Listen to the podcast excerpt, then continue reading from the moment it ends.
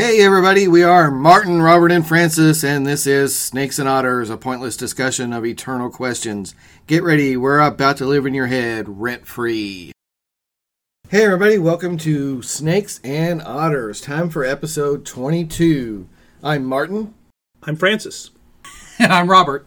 So, fellas, this is one of those episodes where I feel like I've come up with something and I'm putting you on the spot. Making you uh, making you research something fun. Hey, we're supposed to do research? oh man, I'm going about this all wrong. What? Are you telling me you didn't do the reading, sir? There's reading. And you see our problems, listeners. So, no, like being exposed for the fraud you are. Oh, oh, oh, that's harsh, man. Nah. All in fun, of course. So, in looking at some of the stuff for our last episode about John Milius, it struck me that film noir, classic Hollywood genre, is pretty interesting stuff that ought to be in our wheelhouse. Because they aren't adventure stories, but they are a glimpse into the same kind of thing as Milius was interested in. That is, as as Conrad would undoubtedly phrase it, a glimpse into the dark heart of Oh, human yeah. person. Apocalypse Now certainly has a lot of those overtones uh, that goes with that. Uh, it's something that's very, very dark, but not gritty like you hear normally here today. It's not. A, it's Gritty is a synonym. s- s- Synonym. It's the same thing as a lot of violence, a lot of good guy gone bad kind of stuff. Yeah. But yet, this film noir is not that. It's not that I think No. I think today the guide in movies like that it's more nihilism. Yeah. Something like I guess I've never watched them, but the Purge Yeah. film series Right. is a nihilism, and that's not film noir. No, it's because it's there's a there's a you people get what they deserve in film noir. Generally, yes, That's correct. That's part of the formula. Is even though it is what do we call it? There are three hallmarks: fatalism, pessimism, and menace. But one of the other hallmarks or other parts of the genre is, in the end, some kind of justice is restored. Okay, which, which is totally the opposite of nihilism, where there is no such thing. Right. None of it matters. Right. Everyone's destroyed. So what? Right. Whereas The whole this, universe is the Death Star. right. Whereas in this case, in film noir's situation, there's always a moral, Yes. a cautionary tale. Sometimes, Yes. Yes. very often. They're a cautionary tale. So anyway, that's good. That's good stuff. But I think talking a little bit about film noir with some background and some examples are going to be important. And these are probably movies. You know, they're big to me. I don't know how big they are to you guys, but you've probably seen them. Yeah. You've probably probably liked them when you watched them. But film noir is an outgrowth of very stylish Hollywood dramas and German expressionism from the interwar period, From the 20s and 30s. from the 20s and 30s. So you have to think about Germany is searching for itself. All of Europe is searching for itself after Right. World War One. Uh, you, you see this in other art. You've mentioned Kipling before. Right. How his poetry changed after the war.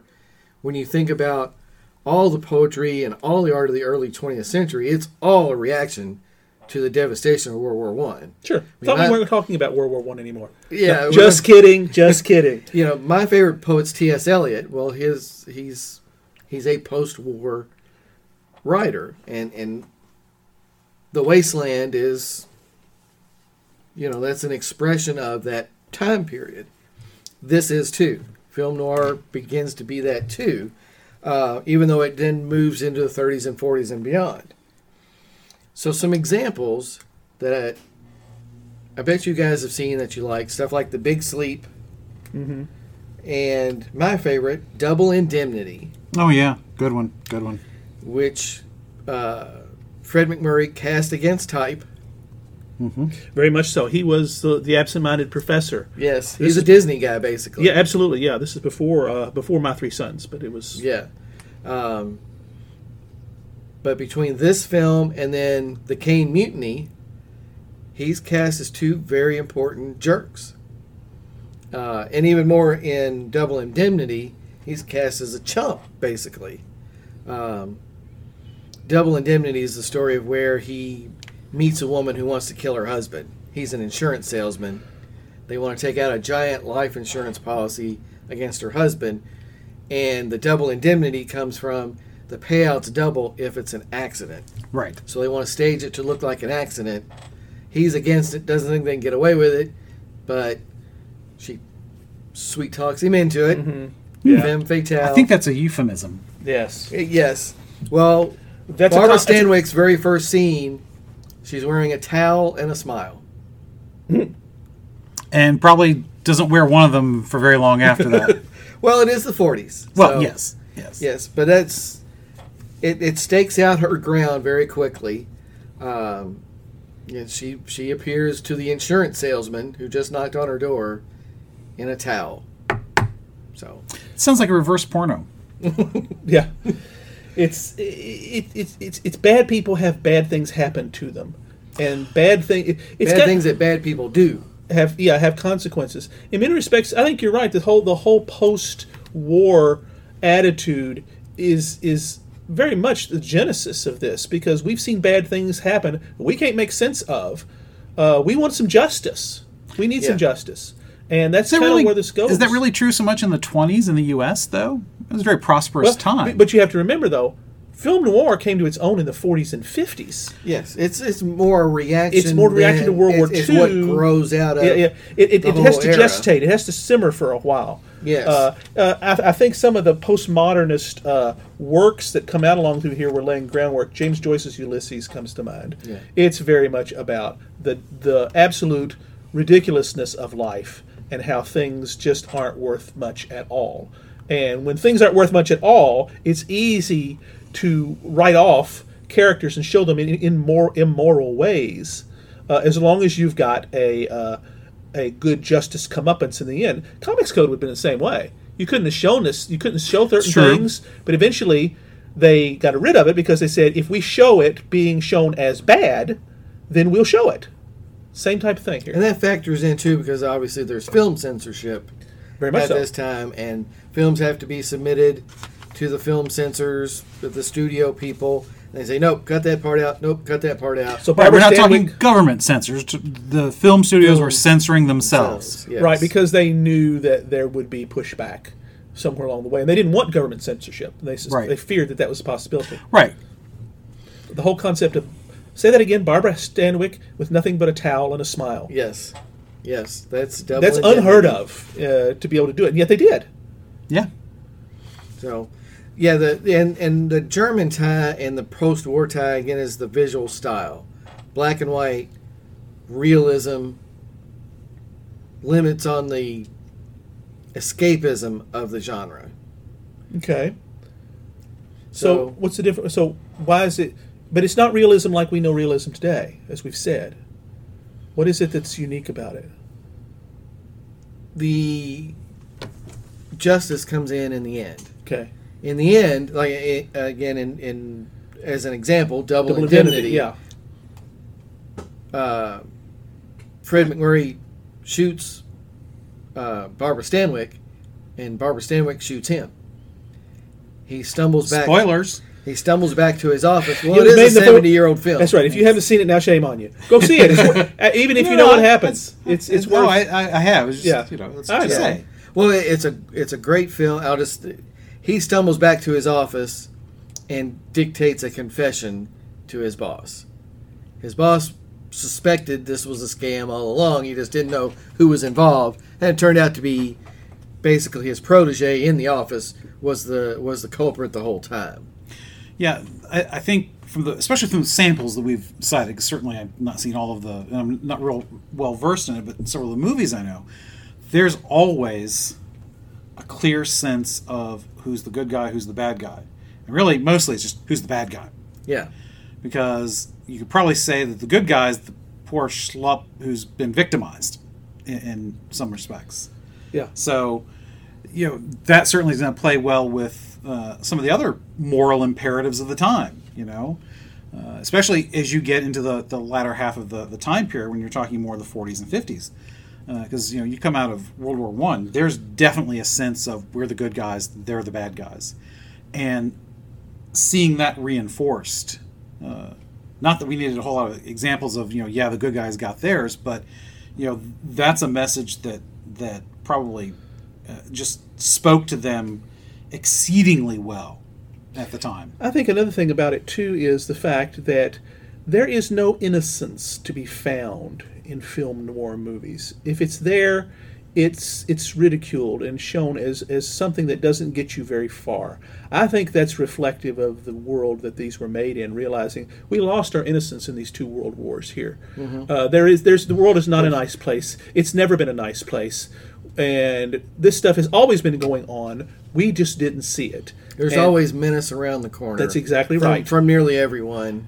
You know, and that's It why the just- style, while it's certainly not a big style, it's, it does pop up now and again, and certainly these themes are going to Yes. continually pop up in, in movies and literature. But partially that's because it's a lesson that I think society, any society forgets. Mm-hmm. The more prosperous you get, the more likely you are to forget that, as one philosopher said, that it is brutish, nasty, and short, meaning life. Yes. Well, I think my one of my favorite quotes on that is when we talked about this earlier, is the, from the movie Excalibur, which is not a film noir by any means, but it's got one of the great lines delivered by Nicol Williamson in the line of as in the character of Merlin. He says, "It is the doom of men that they forget," and that's kind of what we're talking about here. We have to be reminded of certain things periodically, and this is just another way of doing that. You know, and to go back to uh, some of the other episodes we've talked about, talking about cultural things. Um, you know, this obviously would be speaking to a need in the culture. And that's what the arts do.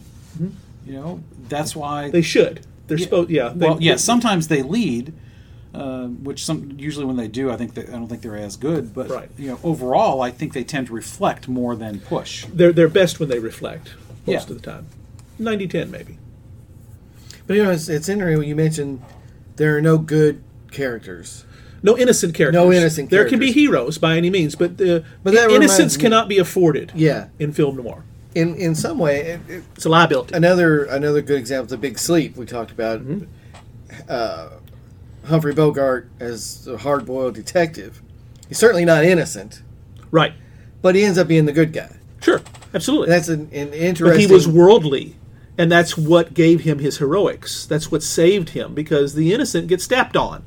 They're they're the Yes. victims that get that that uh, these nasty people always take advantage of. That's one of the moral lessons here. Yeah. And that's an archetype that would carry through into later films. Uh-huh.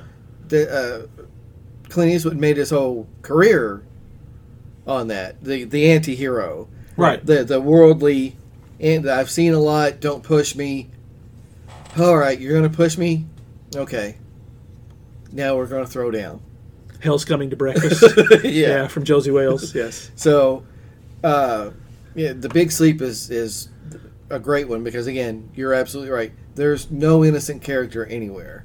Uh, even the characters that are on the side of good have their own shadows and have their own I mean, issues. it's a, it's an evolution of storytelling in many ways because it really does add complexity and depth to Hi, characters. Hi. Hi. It's complex. It's compl- That's right. Hey, Hey. Trevor Slattery. It's complicated. It's complicated. Uh, yeah, it really gives that depth to characters that, uh, if you think about it, it was very formulaic before then.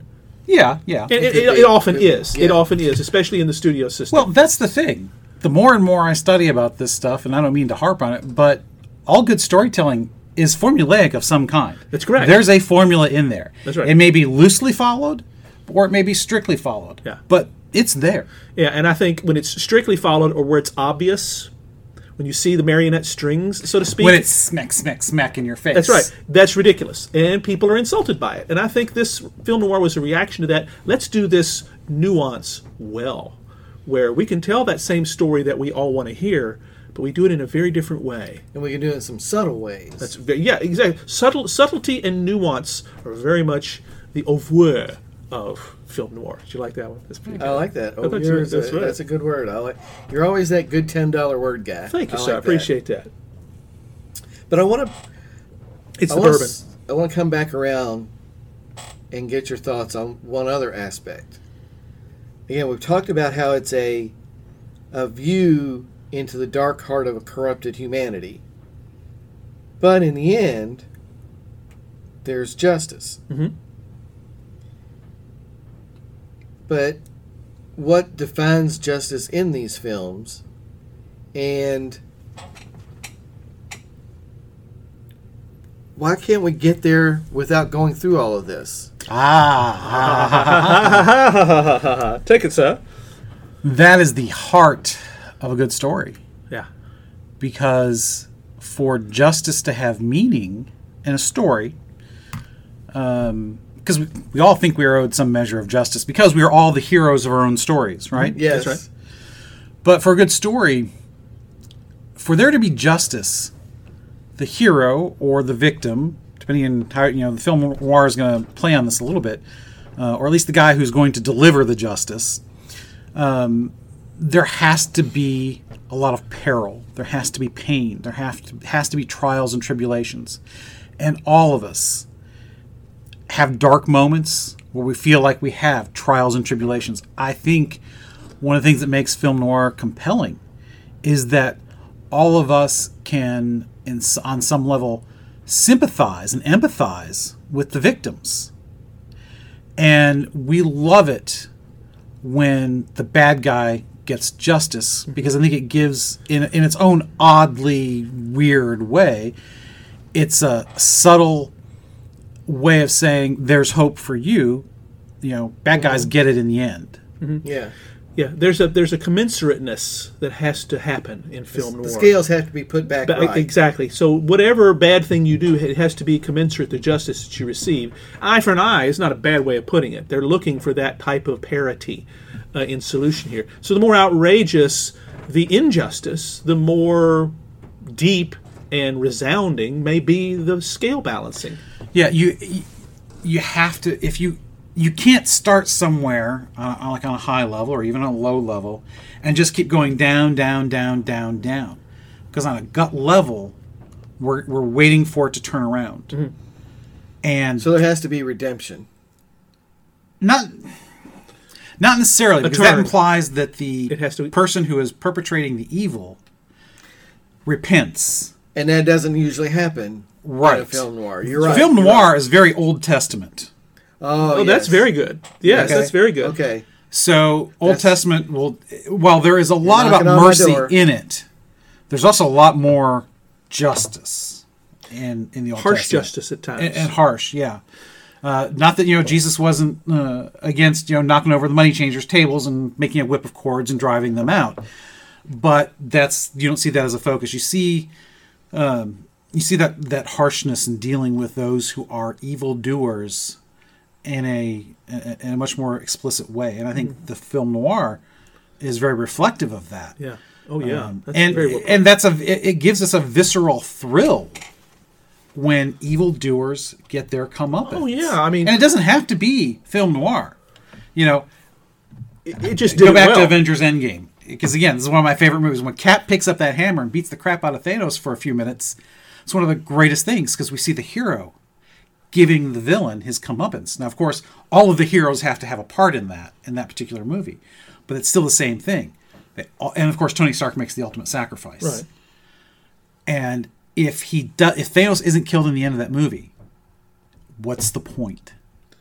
And that's why Yeah. there has to be justice in these because if you don't, what's the point? Yeah. We, People can live their own miserable lives. They don't need to go to a movie and watch it. you know, have somebody else. And it's like I already know this stuff. When's the good stuff going to happen? When's this guy going to get his comeuppance? That's right. You I have think that's to have that. important. We love the idea of Elijah coming into town with a great big stick and bringing a butt whooping with him.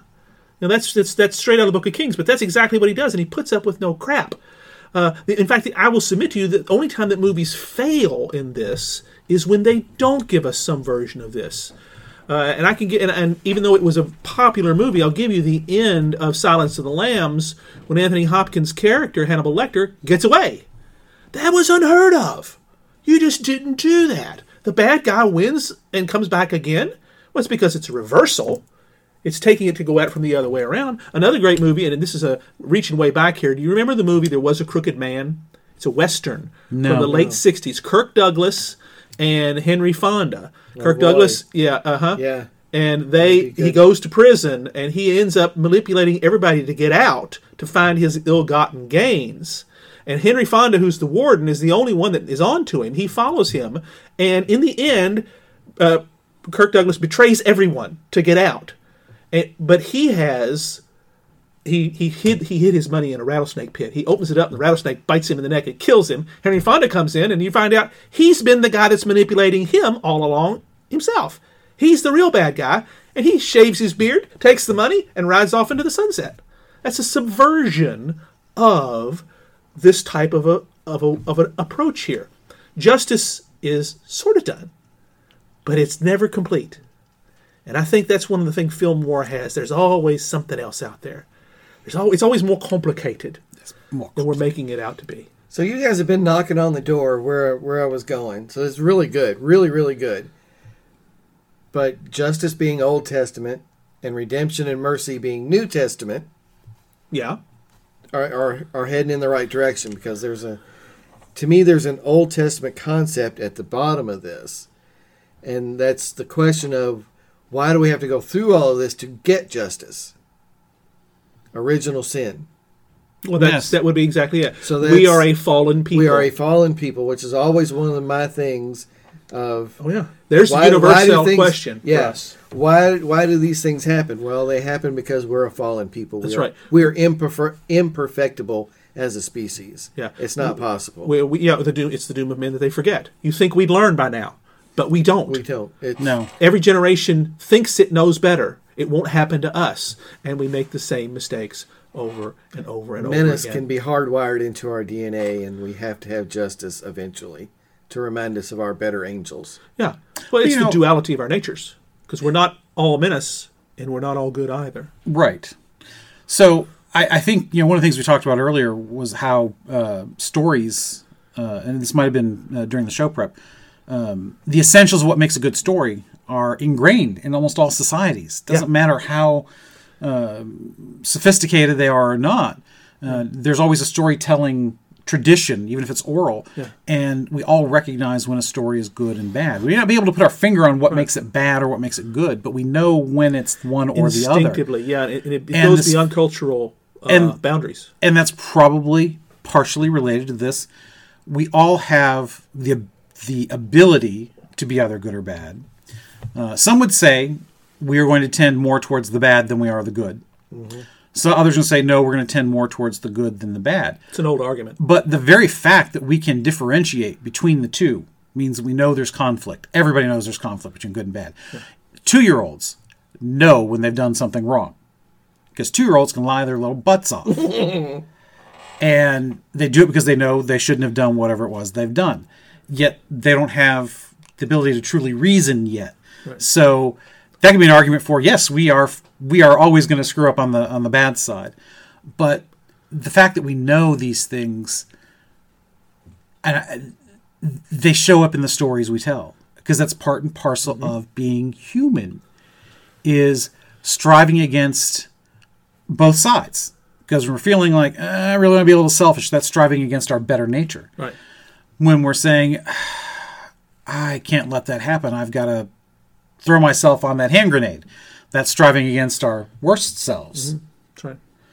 so I, I think Wow. film noir is, you know, it's a great example of of doing that, seeking that justice. You know, It encapsulates it well, which is what movies do. They take Yeah. all this and distill it down into two hours, uh, which is almost an, an absurdly ironic proposition to begin with. Can you really do that? But when you do it well, it resonates. Right. Absolutely. Yeah. you know, you may use these these tired old tropes in, in new and different ways, but we all we, we recognize the symbolism. You know, that we recognize the elements because we are so familiar with them from our daily lives, and so it gives us that visceral thrill I mentioned, but it also gives us that satisfaction.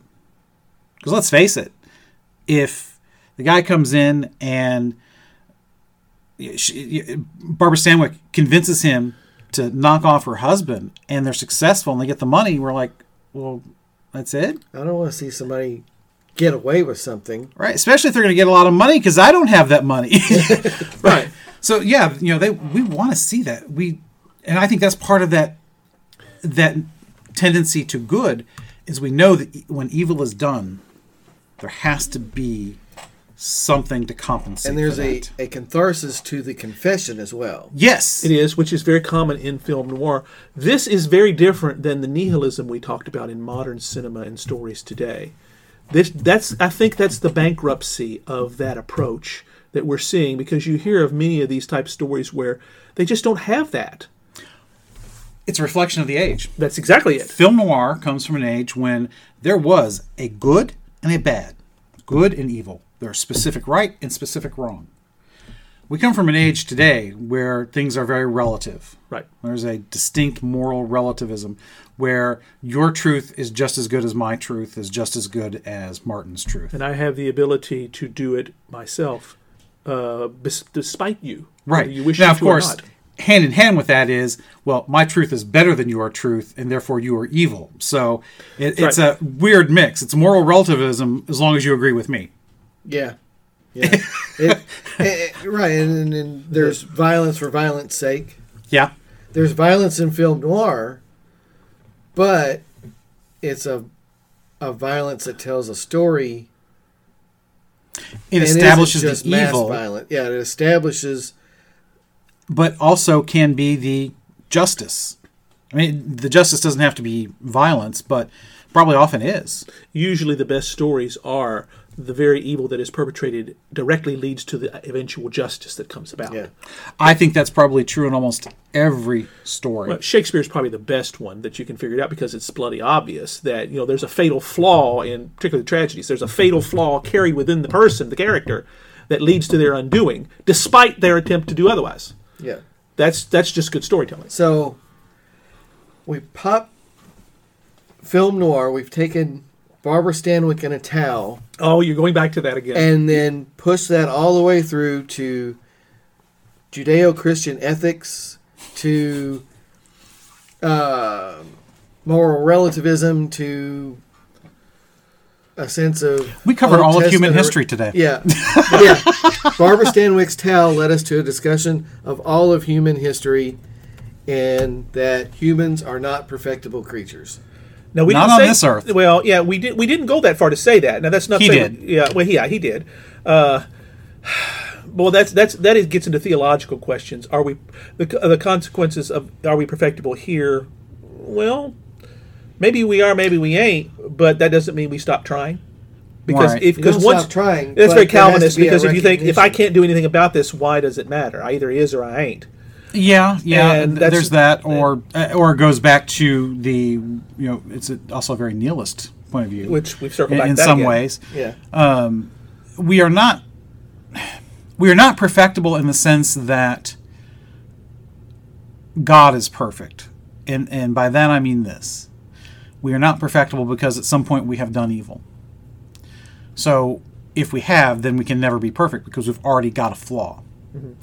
Uh, and by our very nature, we have we are somewhat selfish. It is the great story of mankind, though, that we learn to overcome that selfishness. That's what makes a man a saint Yeah. or a woman. We may not be perfectible, but we are always improvable. yes, and that is yes. exactly and that's and that's the battle There's that we have to grace in the striving. It Oh, is- absolutely. absolutely, there is. Very Now, much so. the Calvinists may not put it that way, uh, but yes, uh, for for us, from our tradition, yes, there is grace in the striving because motivation is supremely important. Mm-hmm. Because you can do the right thing for the wrong reason and go to hell for it. Mm-hmm.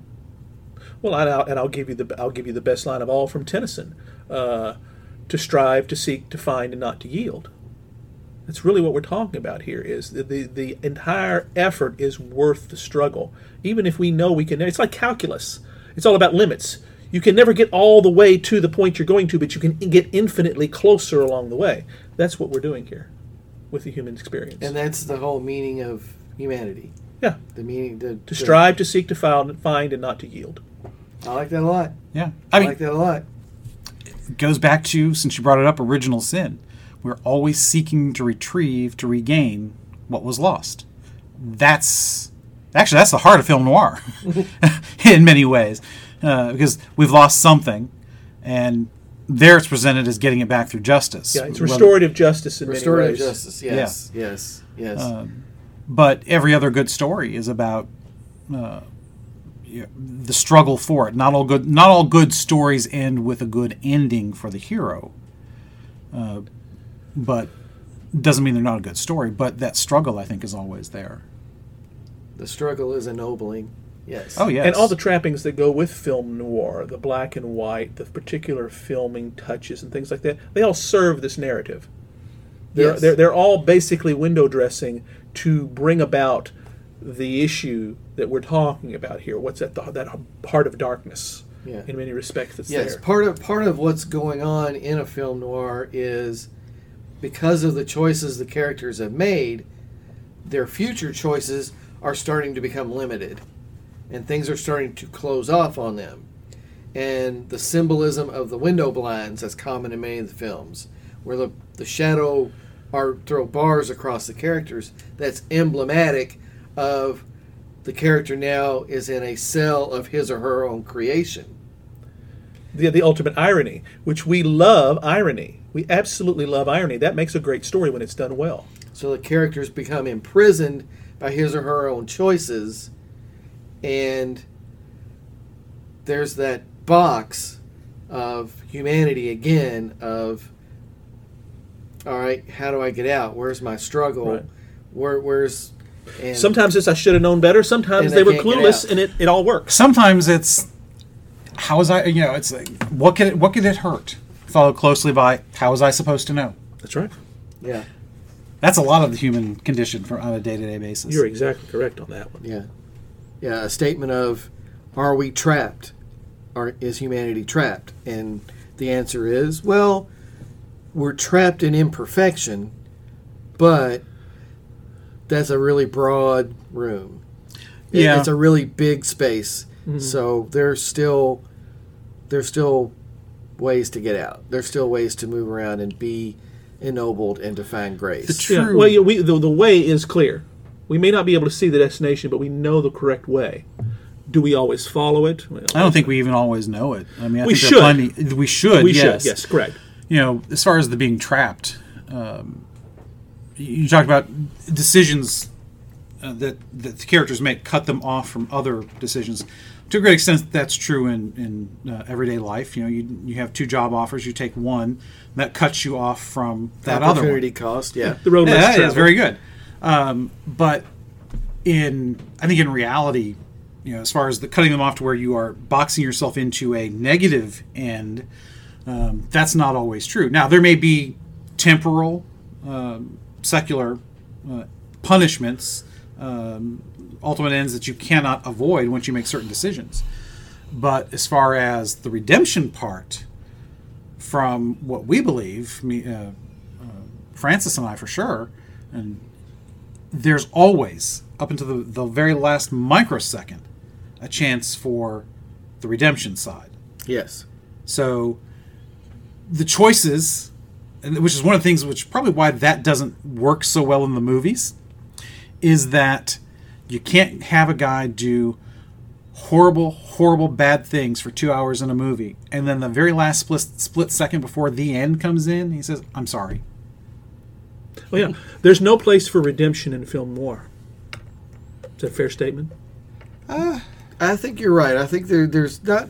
Most of the characters are not redeemed in the examples we. And I think that's one of the reasons that It, but a, ju- a justice is served, but there's not usually a coming out the other side a better person kind of thing. That's a different sort of story. it, it is, and that's why you call it depressing.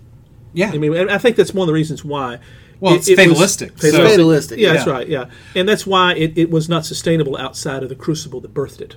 Well, and you know, yes, because you're at an age in history where black and white is a very stark reality. Whether it's uh, the Allies versus the Axis against the Nazis, whether it's the West versus the Soviet Empire. You know, all of these things are start are either have happened or starting to happen more and more during this time period. Uh, and of course, before the Second World War, you've got the misery of the Depression, which followed the euphoria of the 1920s, of the Roaring Twenties. So there's been some very stark ups and downs Yeah. for a lot of people here. Yeah. So those that were the unemployed that were living in the Hoovervilles and what have you, they're the ones that are looking for that justice. Uh, and so I, I think that is probably going to, to, you know, feed into that. A very black and white, pardon the, the obvious pun, view of how things work is going to be the operating uh, paradigm f- during this time period. So film noir almost has to happen. That's very well put. Well, guys, we're at about 35 minutes here, so we're going to wrap up. But I, one, I want to leave you with this one thought. One of the things that strikes me about this too is, uh, in film noir, you're it's very seldom that you're a victim of circumstance. Oh. Okay. Uh, Yeah. At least as I understand, in the films that I'm thinking of, yeah. It's kind of again, Shakespearean in a way. right, Because you can't punish always- circumstance. right? You're always, again, you're a prisoner of your own decisions. Right. So it's while it's fatalistic and it's borders on nihilism, but isn't nihilism. Free will is at the cornerstone of this. Oh yeah. You could almost say it's an argument against free will. Because look what it gets you. Well, Uh, against disordered free will, certainly. yeah, I, Well- it's just to take the example though of of double indemnity. The investigator has free will as well. Yes. And he's using his free will to investigate and try to find out that yes this is a scam and we're not going to pay this claim so he's trapped as well but his destiny is different from the the other two characters that are trapped by their decisions That does border on nihilism a lot. You know, that we're all just pawns. You know, Mongo is pawn in game of life. well but but it isn't because in the end he does the right thing. the investigator was right all along Yeah. They He- get what's coming to them. Yeah, they get what's coming to him, to them. Uh, Yeah, oddly Barbara enough, Stanwyck, Barbara Sandwick, and, and Fred, Fred MacMurray. MacMurray. Yeah. And on top of that, the ending scene though is um, the investigator, the the guy that was right all along, lights a cigarette and sits with uh, Fred MacMurray's character while he's dying. So there's mercy as well. I was going to say, this is one where you could almost say, this is a film noir that does have redemption. Because he confesses. The confession has to be a big part of it. Yes. Yeah. Well, yeah, there is no a- redemption without There's a confession. confession basically in the Big Sleep. Uh, Lauren Bacall's character has to basically confess what they've been up to. Well, there's again. I'm not saying it's true for the Big Sleep, 'cause, uh, just as a general thing. Um, there's confess. There's confession born of repentance, but then there's also confession born of okay, you've cornered me. Now I have to admit it. That's not truly confession. Well, Yeah. yeah. Also, is this a, uh, is this just just a technique for giving exposition to the story, or to give closure to the end? It's an important part of the closure, an important part of the justice. Every- that- the misdeeds have to be admitted to. That's a that's a feature Is that of, a, the, is that a of the genre. story requirement or is that a moral requirement? I submit it's a Oh. story requirement. no, I think it's both. It, it's because yeah. it has you have to have somebody admit what they've done wrong for it to be justice. Otherwise, how do you know you're punishing the right person? Okay, that's fair. Uh, and I, I think like that. I think if we're talking about justice in in the way we have with this, you want to make sure you got the right person.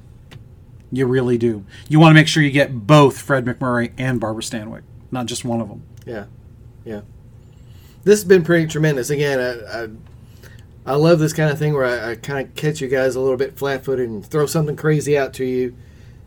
You've looked it up a little bit, and you came through with. You tied everything from original sin to infinite mercy uh, to Barbara Stanwyck's towel. I love that. I love that a lot.